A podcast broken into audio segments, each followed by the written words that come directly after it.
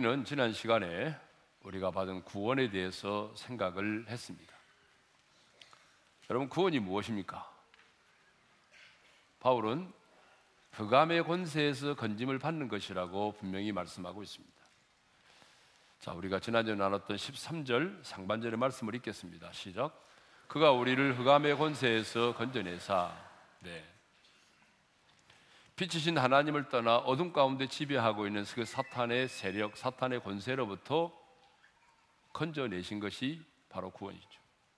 그런데 누가 죄와 사망의 법에 매여 있는 자들을 흑암의 권세 아래 있는 자들을 건져내셨습니까? 바로 하나님의 아들 예수 그리스도입니다. 여러분 맞죠? 여러분 반응을 좀 해주셔야 되는데 오늘 보니까 2부가 반응이 제일 좋고 어, 그 다음에 3부, 4부가 지금 예배들인데 4부가 좀 안 좋은 것 같습니다. 네. 자, 누가 우리를 흑암의 권세에서 건져내셨다고요? 예수 그리스도십니다. 자, 그러면 예수 그리스도가 어떻게 우리를 흑암의 권세에서 건져내셨습니까? 그분이 인간의 몸을 입고 이 땅에 오셔서 십자가에 달려 죽으심으로 우리의 죄값을 완벽하게 지불하시고 부활하심으로 말미암아 우리를 흑암의 권세에서 건져내셨습니다. 그런데 하나님의 아들 예수 그리스도는 흑암의 권세에서 우리를 건져내시는 것으로 끝나지 않으시고 13절 하반절에 보게 되면 그의 사랑의 아들의 나라로 우리를 옮기셨습니다. 말씀을 읽겠습니다. 다 같이요. 그의 사랑의 아들의 나라로 옮기셨습니다. 여기서 중요한 말은 옮기셨다라고 하는 거죠. 앞으로 미래에 옮겨질 것이다가 아닙니다. 저와 여러분이 예수를 믿고 영접하는 순간 흑암의 권세에서 건짐을 받고 사랑의 아들의 나라로 이미 옮겨진 것입니다. 죽을 때 옮겨지는 것이 결코 아닙니다. 우리는 이미 정말 여러분이 예수님 믿고 영접했다면 우리는 이미 그 사랑의 아들의 나라로 옮겨진 줄로 믿습니다. 그래서 예수님께서 뭐라고 말씀하셨습니까? 하나님의 나라가 이미 너희에게 임하였느니라. 그렇습니다. 천국은요, 우리가 죽어서만 들어가는 곳이 결코 아닙니다. 흑암에서 흑암의 권세에서 건짐을 받고 그 사랑의 아들의 나라로 옮겨진 자들은 이 땅을 살아가는 동안에 이 세상에서 천국을 맛보고 천국을 누리며 사는 것입니다. 그러다가 주님께서 때가 되면 우리를 오라고 부르시면 그날에 가장 평안한 모습으로 가장 해맑은 미소를 띄우면서 그 아들의 나라로 당당하게 입성하는 것이죠.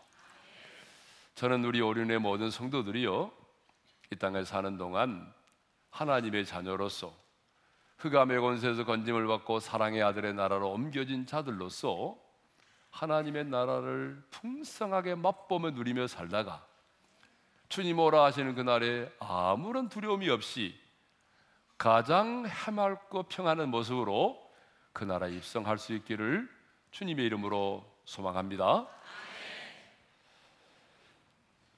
자, 그러면 누가 흑암의 권세에서 우리를 건져내어 사랑의 아들의 나라로 옮기셨다고 말합니까?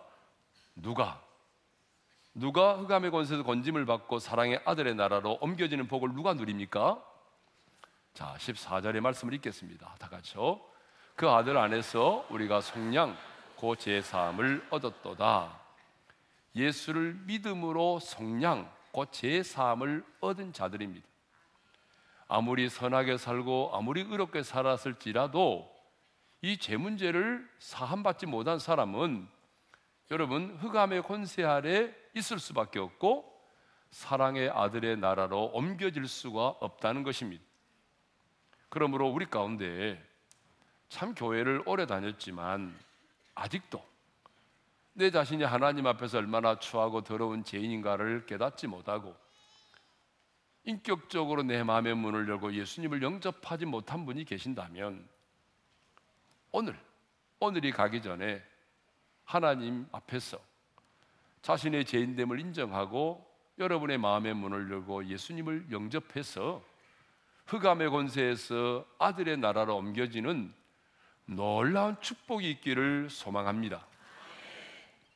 자, 오늘부터는요, 이제 우리의 죄를 사하심으로 흑암의 권세에서 건져내어 사랑의 아들의 나라로 그 옮겨주신 예수님이 어떤 분이신지 천국의 시작이 되시고 천국의 중심이 되시는 그 예수 그리스도가 어떤 분이신지에 대해서 나누고자 합니다.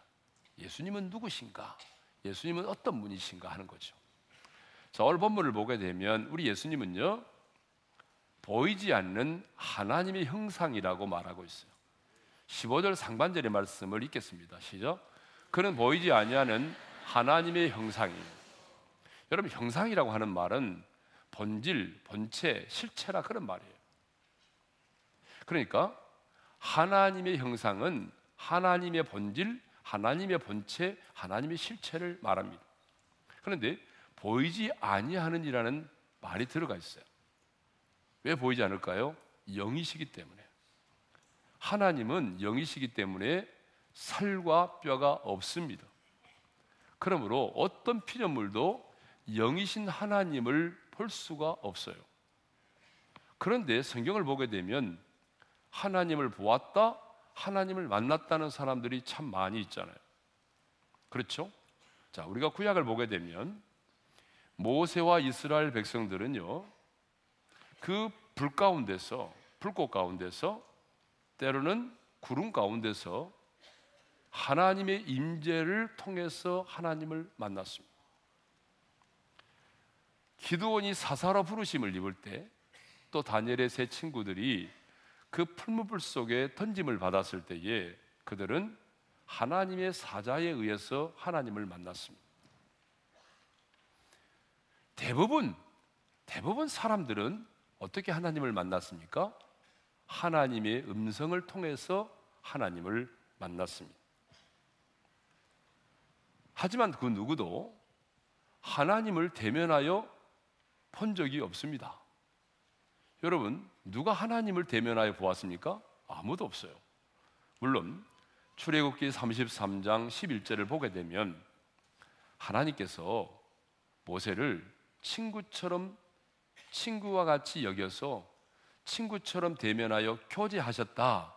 친구와 이야기함 같이 여호와께서 모세와 대면하여 말씀하셨다는 말씀이 있어요. 여러분 이 말씀도 하나님께서 모세를 친구처럼 아주 친밀한 사귐을 가졌다고 하는 그런 비유의 표현이지 모세가 하나님의 얼굴을 직접 대면하여 보았다는 말이 결코 아닙니다.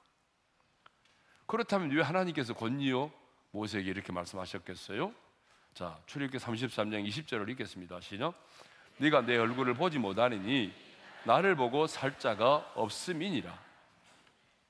그러므로 하나님을 보았다는 것은 하나님의 임재의 현현, 하나님의 영광을 보았다는 것이고 하나님의 음성을 들었다는 것이지 하나님을 직접 대면하여 보았다는 것은 아닙니다. 그렇습니다. 피조물인 우리 인간은 그 누구도 영이신 하나님을 직접 대면하여 볼 수가 없습니다. 타락한 우리 인간들은 그 거룩하신 하나님을 볼 수가 없어요. 그런데 그런데 놀라운 사실은 하나님의 아들 예수 그리스도가 2000년 전에 인간의 몸을 입고 이 땅에 오셔서 우리의 눈에 보이지 않는 그 영이신 하나님을 우리 가운데 나타내 보여 주셨다는 것입니다. 그래서 요한복음 1장 18절에 이런 말씀이 있습니다. 다 같이요. 본래 하나님을 본 사람이 없으되 아버지 품속에 있는 독생하신 하나님이 나타내셨느니라. 하나님을 본 사람이 없습니다.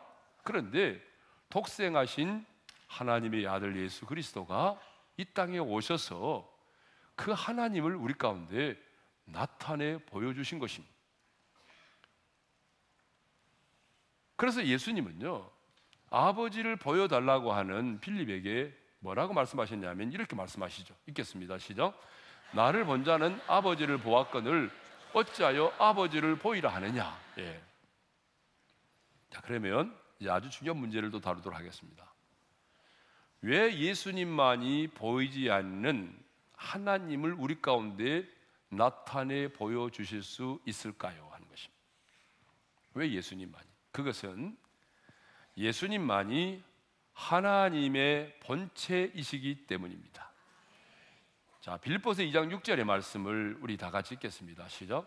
그런 근본 하나님의 본체시나 하나님과 동등됨을 취할 것으로 여기지 아니하시고 자, 예수님을 뭐라고 말씀하십니까? 그는 근본 하나님의 본체시라는 거예요. 네? 자, 예수님은 하나님을 쏙 빼닮은 닮은 존재가 아니라 하나님 그 본체이셨습니다. 그러므로 예수님은요, 하나님을 닮은 존재로 이 땅에 오신 것이 아니에요. 하나님의 본체의 형상으로 오셨습니다. 그래서 히브리서 1장 3절에 이런 말씀이 있잖아요. 읽겠어요. 시작. 이는 하나님의 영광의 강체시요 그 본체의 형상이시라. 그러니까 예수님은 하나님을 닮은 자로 오신 것이 아니라 하나님의 본체이시기 때문에 그 본체의 형상으로 우리 가운데 오셨다는 것입니다. 이렇게 말하면 아니 목사님 뭐 우리 인간도 하나님의 형상대로 지음받지 않았습니까? 이렇게 이제 묻는 분이 계시겠죠. 맞아요. 여러분, 저와 여러분도 하나님의 형상대로 지음을 받은 굉장히 존귀한 사람들이죠. 그러나 여러분이 알아야 될 게 뭐냐 그러면 우리는 하나님의 형상을 닮았을 뿐이지 하나님의 본체의 형상은 아니라는 것입니다. 저와 여러분은. 그러므로 예수님이 영광의 광채이시고 하나님의 영광의 강체시고 그 본체의 형상이라고 하는 말은 예수님 자신이 하나님이시다 그 말이에요. 그래서 예수님은 요한복음 10장 30절에서 뭐라고 말씀하십니까? 있겠어요? 나와 아버지는 하나이신이라고 말씀하십니다. 자, 누가 보이지 않는 하나님을 우리 가운데 보여주셨습니까? 아무도 볼 수 없는 그 하나님을 누가 우리 가운데 나타내 보여주셨습니까? 바로 하나님의 아들 예수 그리스도십니다. 하나님의 아들 예수 그리스도가 인간의 몸을 입고 이 땅에 오셔서 말씀하시고 가르치시고 자신의 삶과 자신의 그 사역을 통해서 하나님이 어떤 분이신지 하나님의 성품이 무엇인지 하나님이 얼마나 이대하신 분이신지 하나님이 얼마나 거룩하신 하나님이신지 그 하나님을 우리 가운데 완벽하게 나타내 보여주셨습니다. 그러므로 예수 그리스도를 본 자는 아버지를 본 자가 되는 것이고 예수님을 만난 자는 곧 하나님 아버지를 만난 자가 되는 것입니다. 자, 보이지 않는 하나님을 우리 가운데 가장 완전하게 완벽하게 나타내신 분이 누구죠? 예수 그리스도십니다. 그래서 오늘 본문에 예수 그리스도 그는 보이지 아니하는 하나님의 형상이다라고 말하고 있는 것입니다. 여러분 이해되셨죠? 네. 자, 오늘 본문을 보게 되면 또 예수님은 어떤 분이시냐면 모든 피조물보다 먼저 나신 분이에요. 자, 여러분 15절 하반절의 말씀을 읽겠습니다. 다 같이요. 모든 피조물보다 먼저 나신 이시니 그랬어요. 여러분, 모든 피조물보다 먼저 나신 이다. 이 말은요. 하나님께서 가장 먼저 예수님을 창조하셨다. 그러니까 예수님은 하나님에 의해서 가장 먼저 창조된 피조물이다. 그런 말씀이 결코 아닙니다. 그래서 이 말씀 때문에 이단들이 억수로 많이 나왔어요. 엄청나게 많이 나왔어요. 여러분, 모든 피조물보다 먼저 나신 이라고 하는 이 말은요, 모든 피조물보다 그 지위나 신분이 뛰어난 분이시다 그런 얘기입니다. 그래서 성경을 보게 되면 먼저 나신이라고 하는 이 단어가 구약에서 어떻게 사용됐냐 그러면 장자라는 단어로 사용됐습니다. 장자. 자, 이제 우리가 말씀을 찾아보면서 설명할 텐데요. 하나님은 이스라엘 백성들을 향해서 뭐라고 말씀하셨냐면 이렇게 말씀하셨습니다. 출애굽기 4장 22절 읽습니다. 시작. 이스라엘은 내 아들, 내 장자라고 말씀하셨어요. 어제 우리가 들었던 말씀처럼 이 땅에 수많은 민족이 있고 수많은 족속이 있는데 하나님께서 이스라엘 백성을 택하셨습니다. 그 한 민족을 선택하시고 하나님께서 그들과 언약을 맺으시고 하나님께서 그들을 향해서 뭐라고 말합니까? 너들은 너희들은 너희들은 내 아들이고 내 장자라고 말씀하셨어요. 이 말은 무슨 말입니까? 하나님께서는 하나님과 이스라엘 백성들의 관계가 아주 특별한 관계가 되었다는 것이죠. 특별한 관계를 말하는 거예요. 또 이 장자가 다윗에게도 사용되는데요. 자, 하나님께서 다윗을 향해서 시편 89편 27절에 이렇게 말씀하십니다. 다 같이요. 내가 또 그를 장자로 삼고 세상 왕들에게 시존자가 되게 하여 하며 그랬어요. 여러분, 다윗은 장자가 아니잖아요. 다윗은 막내예요, 막내. 그런데 하나님께서 지금 뭐라고 말합니까? 내가 다윗을 내 장자로 삼고 장자로 삼는다는 게 뭐예요? 많고 많은 사람이 있지만 하나님께서 다윗을 아주 특별한 신분으로 특별한 지위로 삼고 그리고 많은 왕들 중에서 가장 뛰어나고 존귀한 왕으로 삼으시겠다는 그런 얘기입니다. 그러니까 장자라는 말의 의미가 장자라는 말의 의미가 특별한 관계에서의 지위와 신분을 말하는 것처럼 여러분 우리 예수님과 하나님 아버지의 관계가 창조 이전부터 아주 특별한 관계에 있었다는 것을 의미합니다. 그런데 이 모든 피조물보다 먼저 나신이라고 하는 이 말씀을 문자적으로 그렇게 해석을 해서 우리 예수님이 하나님에 의해서 가장 먼저 지음받은 피조물이라고 믿는 이단들이 많다는 것입니다. 그래서 예수님의 신성을 부정하죠. 자, 역사적으로 보게 되면 저 알렉산드리아 출신의 아리우스라고 하는 사람이 있는데 그분이 이런 주장을 폈다가 325년 니케아 공의회에서 이단으로 정죄를 당하고 파면을 당했습니다. 우리들 주변에도 이런 이단이 많은데 대표적으로 이 이단이 누구냐면 여호와의 증인입니다. 여러분 여호와의 증인은 예수님이 누구냐? 하나님에 의해서 가장 먼저 지음받은 최고의 피조물, 가장 높은 피조물이라고 생각을 합니다. 그들은 성령도 하나님으로 믿지 아니하고 하나님의 힘으로 믿습니다. 그러니까 여호와의 증인은 삼위일체를 부정하는 아주 이단 중에서도 최고의 이단인 것입니다. 그런데 이번에 대법원에서 양심적 병역 거부자 무죄 판정을 받으면서 어떻게 하면 여호와의 증인이 될 수 있느냐 라고 하는 문의가 빗발을 치고 있다는 것입니다. 우리 청년들 가운데는 그런 사람이 없을 줄로 믿습니다. 자, 예수님은요, 피조물 중에서 가장 먼저 지음받은 최고의 피조물이 아니라 만물이 창조되기 이전부터 하나님 아버지와 아주 특별한 지위와 신분을 가지고 있었던 특별한 관계에 있었던 분이다. 그런 얘기입니다. 그러면 예수님이 피조물이 아니라 모든 피조물보다 먼저 나신 분이라고 하는 가장 확실한 증거가 무엇이겠습니까?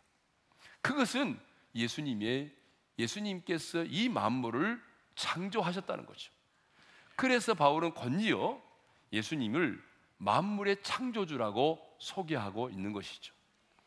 자, 16절 상반절의 말씀을 읽겠습니다. 시작. 만물이 그에게서 창조되되 만물이 그에게서 그가 누구죠? 예수님이죠. 그에게서 창조됐다는 말은 예수님 안에서 창조되었다 그 말입니다. 예수님 없이 창조된 것은 하나도 없다는 얘기죠. 그런데 바울은 이, 이 모든 만물이 그로 말미암아 창조되었다라고 말하고 있어요. 예? 16절 하반절의 말씀을 읽겠습니다. 시작. 만물이 다 그로 말미암고 그를 위하여 창조되었고 그로 말미암았다는 말이 무슨 말이겠습니까? 예수 그리스도에 의해서 창조되었다 그 말입니다. 그래서 요한복음 1장 3절에서도 이렇게 말하고 있지 않아요? 읽겠어요? 만물이 그로 말미암아 지은 바 되었으니 지은 것이 하나도 그가 없이는 된 것이 없느니라. 만물이 예수님에 의해서 예수님으로 말미암아 지은 바 되었다라고 말하고 있어요. 히브리서 1장 2절에도 동일하게 말하고 있습니다. 다 같이요. 그로 말미암아 모든 세계를 지으셨느니라. 그렇습니다, 여러분. 이 세상의 만물은 예수 그리스도 안에서 예수 그리스도로 말미암아 지은 바 되었습니다. 예수님을 통하지 않고 창조된 것은 하나도 없다는 것이죠. 그런데 예수님이 창조하신 것들을 보게 되면 크게 두 가지로 나뉘어집니다. 하나는 우리의 눈에 보이는 것들이고 하나는 눈에 보이지 않는 것들이죠. 자, 말씀을 읽어보겠어요. 시작. 하늘과 땅에서 보이는 것들과 보이지 않는 것들과 혹은 왕권들이나 자, 거기 보게 되면 하나님께서 눈에 보이는 것들도 창조하셨고 눈에 보이지 않는 것들까지 창조하셨대요. 맞죠? 눈에 보이는 것은 뭐겠습니까? 하늘과 땅에 눈에 보이는 것들은 지금 우리의 눈으로 보이는 것들이죠. 예? 이 땅에 있는 모든 생명체와 무생물 포함해서 그리고 저 우주에 있는 수많은 별들과 행성들까지 포함하겠죠. 그러면 보이지 않는 것들은 창조했는데 보이지 않는 것들은 뭘까요? 보이지 않는 것들은 여러분 우리 눈에 보이지 않지만 어떤 힘, 법칙, 질서 이것도 포함되는 것이고 오늘 본문에서는 왕권들, 통치자들, 주권들 예? 그렇게 말하잖아요. 권세들 이렇게 말하잖아요. 이것들은 뭘 말할까요? 영적인 세력을 말하는 거예요. 이 영적인 세력 가운데는 천사들까지도 포함된 것입니다. 그러니까 우리 예수님께서 이 우주 만물을 창조하셨는데 우리 눈에 보이는 것만이 아니라 우리 눈에 보이지 않는 그런 세계까지 영적인 세력까지 천사들까지 창조하셨다는 것입니다. 믿어지면 아멘 합시다. 예. 그런데 왜 바울이 이 부분을 강조하고 있느냐? 그것은 여러분 콜로새 교회 안에 이 거짓 선지자들이 들어왔어요. 그래서 거짓 선지자들이 뭘 가르쳤냐 그러면 예수님은 천사보다 더 낮은 존재라고 가르쳤어요. 그리고 그들의 가르침을 받는 많은 사람들이 천사를 숭배하고 있었어요. 그런데 지금 바울이 말합니다. 천사를 숭배하는 자들에게 말합니다. 예수님은 천사들보다 더 낮은 존재에 있는 사람이 아니고 예수님은 만물을 창조하신 분이고 그리고 너희들이 숭배하고 있는 천사들까지도 창조하신 분이시다라고 하는 것입니다. 그렇습니다, 여러분. 우리 예수님은 만물을 창조하신 분이십니다. 예. 그러면 왜 예수님께서 만물을 창조하셨습니까? 왜? 자, 그 창조의 목적을 분명히 하고 있습니다. 16절 하반절을 읽겠어요. 다 같이 시작. 만물이 다 그로 말미암고 그를 위하여 창조되었고 그를 위하여 창조되었다. 그가 누구죠? 하나님의 아들 예수 그리스도. 그러니까 예수님께서 자신을 위하여 이 우주 만물을 창조하셨다는 거예요. 예? 그러니까 여러분 나를 포함해서 이 우주 만물이 창조된 이유와 목적이 뭐냐? 예수 그리스도를 위해서라는 거예요.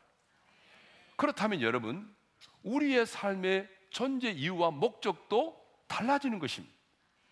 여러분 정말 예수님을 만나면 여러분의 존재 이유와 삶의 목적도 이제는 여러분 자신이 아닌 예수 그리스도가 되어야 하는 것입니다.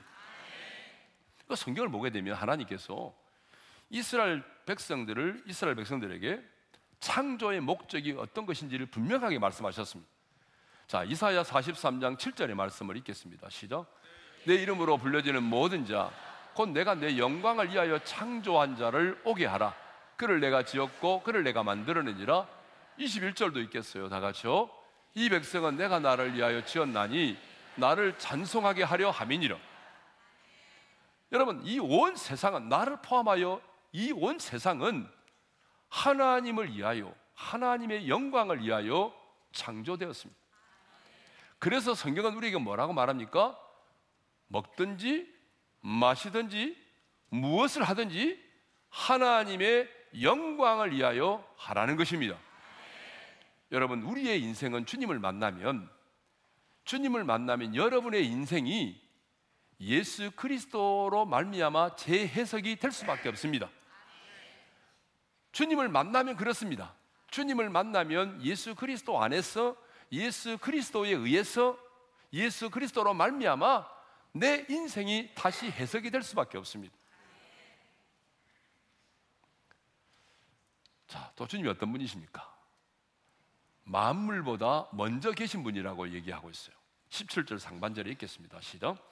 또한 그가 만물보다 먼저 계시고 여러분 예수님이 만물보다 먼저 계셨다. 이 말은 무슨 말이겠습니까? 창조 이전부터 시간이 시작되기 이전부터 영원 전부터 존재하신 분이라는 얘기죠. 그래서 요한복음 1장 1절에 이런 말씀이 있잖아요. 읽겠습니다. 시작. 태초에 말씀이 계시니라 이 말씀이 하나님과 함께 계셨으니 이 말씀은 곧 하나님이시니라. 여기서 말씀은 예수 그리스도잖아요. 그러니까 태초 시간이 시작되기 전부터 주님이 계셨다는 거죠. 인간의 몸을 입고 이 땅에 오심으로 존재하신 분이 아니고 이 세상이 창조되기 이전 영원 전부터 그 요한복음 17장에 보게 되면 예수님께서 뭐라고 말씀하시냐면 창세 전부터 아버지와 함께 영화를 가지고 계셨다라고 말씀하고 있어요. 그래서 미가 선지자는 오실 메시아를 예언하면서 이렇게 말하고 있어요. 읽겠습니다. 그의 근본은 상고의 영원에 있느니라. 우리 우리 예수님은 영원 전부터 계신 분이라는 거죠. 자, 여러분. 자, 예수님이 만물 전부터 존재하셨다. 이 말은 무슨 말이겠습니까? 예수님은 피조물이 아니라 어때요? 시간 전부터 존재하신 하나님이시다 그 말입니다. 이제 마지막으로 자 예수님이 어떤 분이십니까? 오늘 본문 17절을 한번 읽겠습니다. 시작. 또한 그가 만물보다 먼저 계시고 만물이 그 안에 함께 서느니라. 한번 따라서 합시다. 만물이 그 안에 함께 서느니라. 여러분, 만물이 그 안에 함께 섰다. 만물이 함께 서 있다. 서 있다는 말이 무슨 말이겠습니까? 창조가 만물이 유지되고 보존되는 것을 말하죠. 그러니까 예수님은 만물을 창조하시고 방치해 두시는 것이 아니라 그 하나님이 창조하신 만물이 유지되고 보존될 수 있도록 함께 서 있다는 것입니다. 그렇습니다. 여러분, 우리 예수님은요, 만물을 창조하시는 것으로 끝나는 것이 아니라 그 만물이 유지되고 보존될 수 있도록 그 만물을 붙들고 계십니다. 그래서 히브리서 기자는 히브리서 1장 3절에서 이렇게 말하고 있어요. 읽겠습니다. 시작. 그의 능력의 말씀으로 만물을 붙드시며 자, 하나님이 세상을 창조할 때 말씀으로 창조하셨습니다. 그런데 지금도 여전히 말씀으로 여러분 말씀으로 그 만물을 붙들고 계신다는 것입니다. 여러분 예수 그리스도는 만물을 창조하신 분이십니다. 그런데 지금도 그분은 이 만물이 유지되고 보존될 수 있도록 하나님께서 어떻습니까?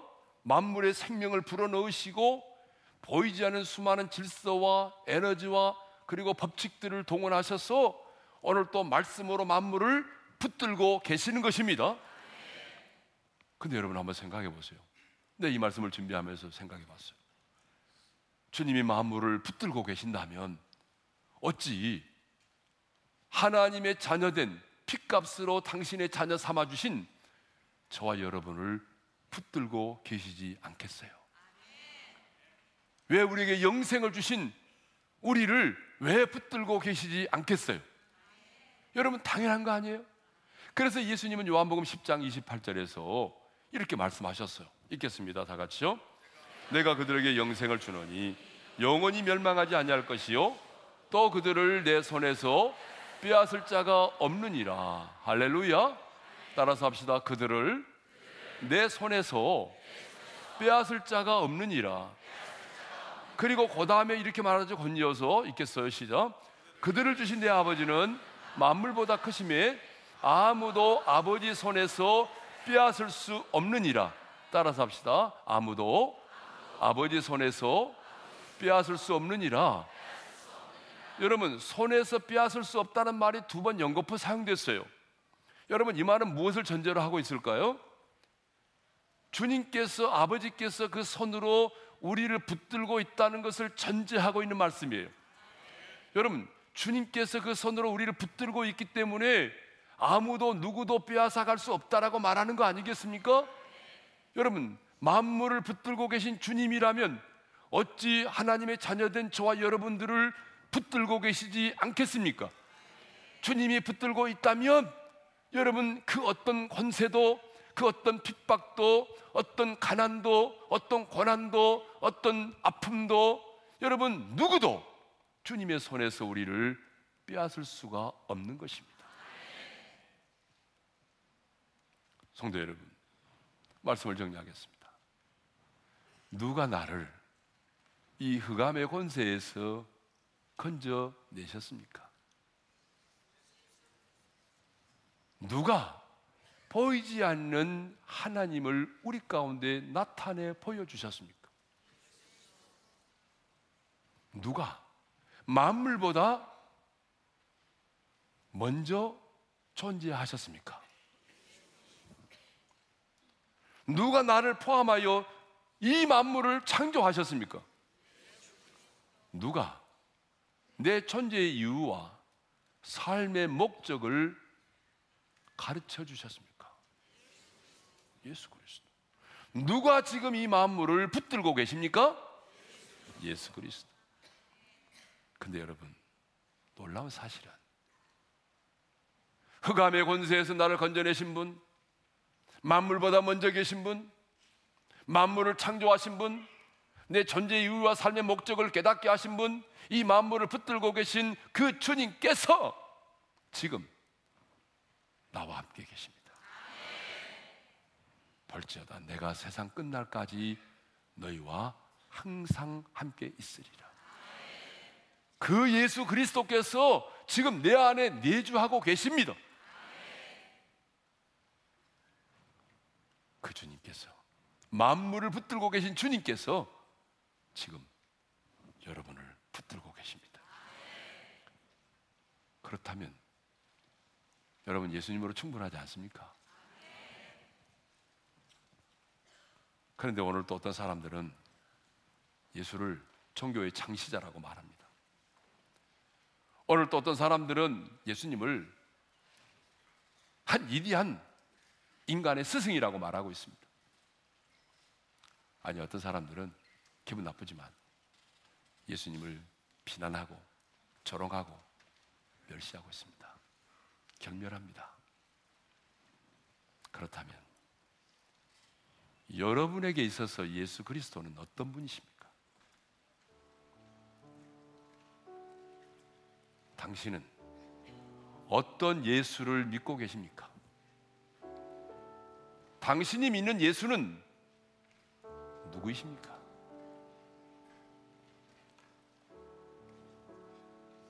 이 세상에 모든 지식 중에서 가장 뛰어난 지식이 뭔지 아세요? 이 세상의 지식 가운데 가장 뛰어난 지식은 예수 그리스도가 누구이신지를 아는 것입니다. 예수 그리스도가 누구이신지를 알아야 내가 그분을 온전히 믿고 따를 수가 있는 것이죠. 예수 그리스도가 어떤 분이신지를 알아야 내가 엉켜지고 있는 것들을 배설물로 여기고 바울처럼 주님을 따를 수 있는 것입니다. 내가 몇 년 신앙생활 했느냐가 중요한 게 아니에요. 여러분, 내가 믿고 있는 예수는 어떤 분이신가? 여러분이 믿고 있는 예수는 누구입니까? 오늘 다시 한번 여러분의 신앙을 점검해 보시기를 바랍니다. 이제 우리 찬양할 텐데요. 이 찬양은 주님 손에 올려드리리, 맡겨드리리, 나의 삶 주님께. 주님 손이 나의 삶 붙드네 나 주의 것 영원이라는 찬양입니다. 후렴에 이런 가사가 있습니다. 내가 믿는 분, 내가 속한 분, 삶의 이유 대신에 라는 고백이 있습니다. 여러분 예수님이 어떤 분이신지를 알았다면 여러분의 정체성을 분명히 하시고 여러분이 믿고 있는 예수, 여러분이 속한 예수, 여러분의 삶의 이유가 되신 예수님, 그분을 노래하며 주님과 함께 동행할 수 있기를 바랍니다. 찬양하며 나갑니다. 주님 손에 맡겨드리리 나의 삶 주님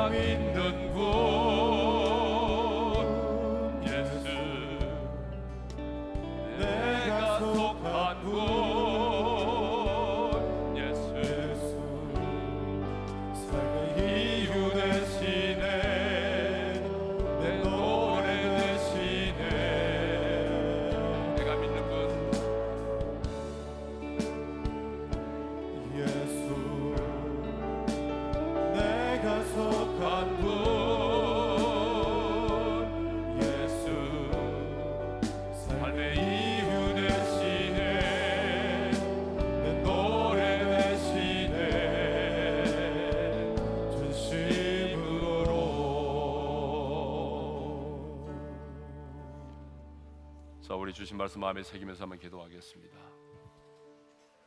여러분이 믿고 있는 예수가 누군지를 점검해 보셔야 됩니다. 내가 믿고 있는 예수는 어떤 분이신가? 여러분도 한 인간의 스승으로 생각하세요? 종교의 창시자라고 생각을 하세요? 이대한 사상가로 생각을 하세요? 아닙니다. 여러분 예수 그리스도는 흑암의 권세에서 나를 건져내신 분이세요. 보이지 않는 하나님을 우리 가운데 나타내 보여주신 보이지 않는 하나님의 형상이세요. 만물보다 먼저 계신 분이시고 눈에 보이는 것들과 보이지 않는 것들을 창조하신 만물의 창조주 하나님이세요. 뿐만 아니라 만물을 붙들고 계시는 분이시고 나에게 내 존재의 이유와 삶의 목적을 가르쳐 주신 분이세요. 그렇다면 여러분 그분이 우리 삶의 이유가 되시는 거 아닙니까? 오늘 시간에는 좀 하나님 앞에서 여러분의 신앙을 좀 분명하게 고백했으면 좋겠습니다. 오늘 주신 말씀을 가지고 여러분의 신앙으로 고백할 수 있기를 바랍니다. 주님, 주님이 나를 흑암의 권세에서 건져내셨습니다. 보이지 않는 하나님을 내게 나타내 보여주신 분이십니다. 주님은 만물보다 먼저 계신 분이시고 태초부터 계신 분이시고 만물을 창조하신 분이시고 만물을 붙드신 분이십니다.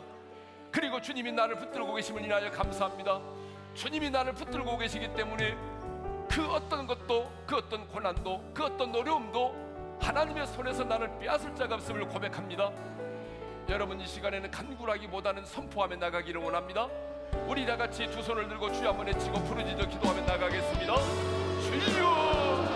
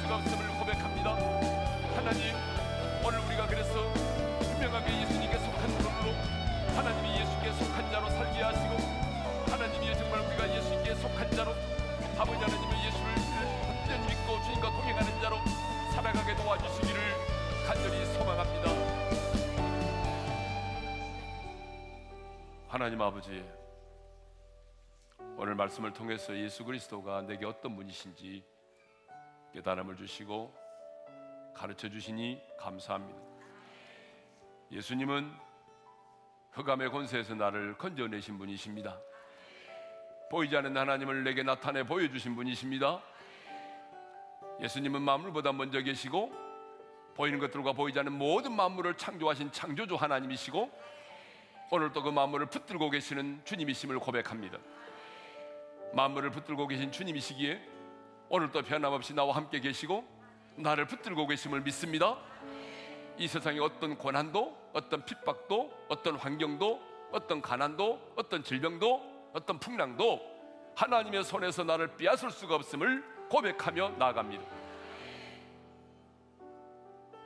이제는 우리 주 예수 그리스도의 은혜와 하나님 아버지 영원한 그 사랑하심과 성령님의 감동, 감화, 교통하심이